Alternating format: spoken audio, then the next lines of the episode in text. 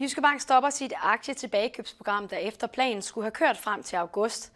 Ligeledes har Jyske Bank besluttet, at der i forbindelse med første kvartalsregnskabet afsættes ca. 1 milliard kroner i ledelsesmæssigt skøn til nedskrivninger på grund af den forøgede makroøkonomiske usikkerhed som følge af coronakrisen. Anders Dam, ordførende direktør, det her det kommer ikke som en overraskelse, at I nu stopper aktietilbagekøbsprogrammet efter regeringen og Finanstilsynets kraftige opfordring. Men vil du ikke lige prøve at uddybe, hvad er det ellers, der ligger bag jeres beslutning? Jo, vi havde faktisk diskussionen inden fælleserklæringen mellem regeringen og Finans Danmark kom ud den 23. marts. Og så havde vi fastsat et bestyrelsesmøde her ultimo øh, måneden, og der diskuterede vi det, og der var indstillingen fra direktionen til bestyrelsen, at vi i overensstemmelse med den erklæring stopper vores aktietilbagekøbsprogram.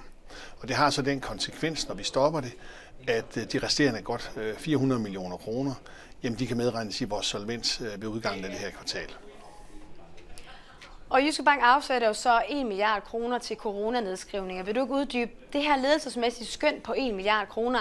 Er det tab, I allerede kan konstatere, eller er det noget, I med sikkerhed kan konstatere som potentielle tab, eller hvordan er det, I når frem til det her beløb? Jamen, det er således, at øh, Jyske Banks kreditportefølje har udviklet sig særdeles gunstigt over de sidste fem år og et kvartal. Øh, de sidste fem kalenderår, der har vi i gennemsnit øh, kun nedskrevet 22 millioner kroner om året. Og her for første kvartal, der er nedskrivningen cirka 0. Men det er klart, når vi kigger ind i det her makroøkonomiske uvær, som følger af covid-19-påvirkningen, så skønner vi, at for hver måned Danmark har lukket, Øh, der, øh, eller lukket ned, der falder den reelle produktion i Danmark med cirka øh, 3 procent. Og selvom der kommer en finansiel kompensation med en eller anden forsinkelse, så kan det næppe undgå at påføre os øh, forøget tab. Og der siger vi bare, at det har vi indsigt i, at det vil det gøre. Og øh, vi har så med afsæt i blandt andet erfaringerne fra 2008-krisen øh, øh, gang nogle sandsynligheder på vores portefølje, der bringer os op i det her niveau, som er fordelt med ca. 600 millioner øh, til bank og jyske finans og ca. 400 i realkreditten. Men det er jo penge, vi ikke håber at få brug for alle sammen, men så er vi i hvert fald polstret til den umiddelbare nære virkelighed. Selskabsmeddelelsen den indeholder jo også nyheden om, at banken sælger DLR-kreditaktier. Øh, Hvilken betydning har det?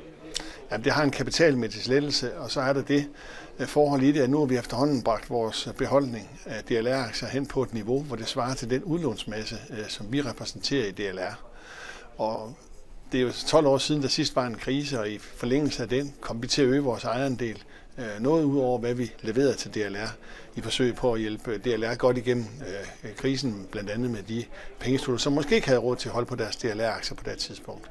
Så der var vi op og snus til en ejerandel på ca. 16 procent, og nu er vi nede på, på knap 7 procent, og det passer til bankens markedsandel. Og som sagt, det giver også en kapitalmæssig lettelse. Så to af elementerne her i øh, fondsbørsmeddelelsen, ja, de trækker i retning af kapitalmæssig lettelse alt andet lige her ved udgangen af kvartalet. Og det er klart, at de ledelsesmæssige skøn, de påvirker vores driftsresultat øh, her nu med cirka en milliard kroner i negativ retning. Og hvordan kommer alle de her udmeldinger til at påvirke det regnskab, der kommer i maj fra Jyske Bank? Jamen, de to af dem, de øh, påvirker alt den lige solvensen i opadgående retning, og det ledelsesmæssige skøn, det skal jo fratrækkes vores øh, driftsresultat, så det bliver jo selvfølgelig ikke kønt at kigge på. Men omvendt så har vi taget fat i problemerne, så tidligt vi har kendt den, og det er jeg faktisk godt tilfreds med. Statsministeren hun meldte ud i går, hun forventer en gradvis og stille åbning af Danmark efter påske. Hvordan rokker det ved dit syn på de, øh, de økonomiske konsekvenser, vi, vi kigger ind i? Jamen, de er alt andet lidt mere positive, end de var i går, men ikke nok til at ændre på vores ledelsesmæssige skøn her, som, som vi afgiver i forbindelse med første kvartalsregnskab. Altså, Danmark ser ud som om, at det er måske et af de øh, første lande i Vesteuropa, der kan, kan lave det her. Øh, Udover Sverige selvfølgelig, som har haft det fra starten af. Men det, der kan være bekymring, det er, at vi vågner op i mere eller mindre en osteklokke, hvor vi er home safe, mens resten af områderne i Vesteuropa stadigvæk er lukket ned, og derfor vil det påvirke den, øh, den makroøkonomiske situation, og dermed også med en vis sandsynlighed påføre os øh, forøget tab. Ja, hvor godt, hvor godt øh, polstret er Jyske Bank, vurderer du, til at komme igennem den her krise? Jamen, Jyske Bank har en meget høj solvens og står væsentligt bedre rustet, end vi gjorde dengang krisen var i 2008 til 2010. Og øh, vi har nu ledelsesmæssige skøn, alt i alt på cirka 1,56 milliarder kroner, øh, som vi først skal, skal tage, før der kommer yderligere nedskrivninger. Anders Sam, tak fordi du var med. Velkommen.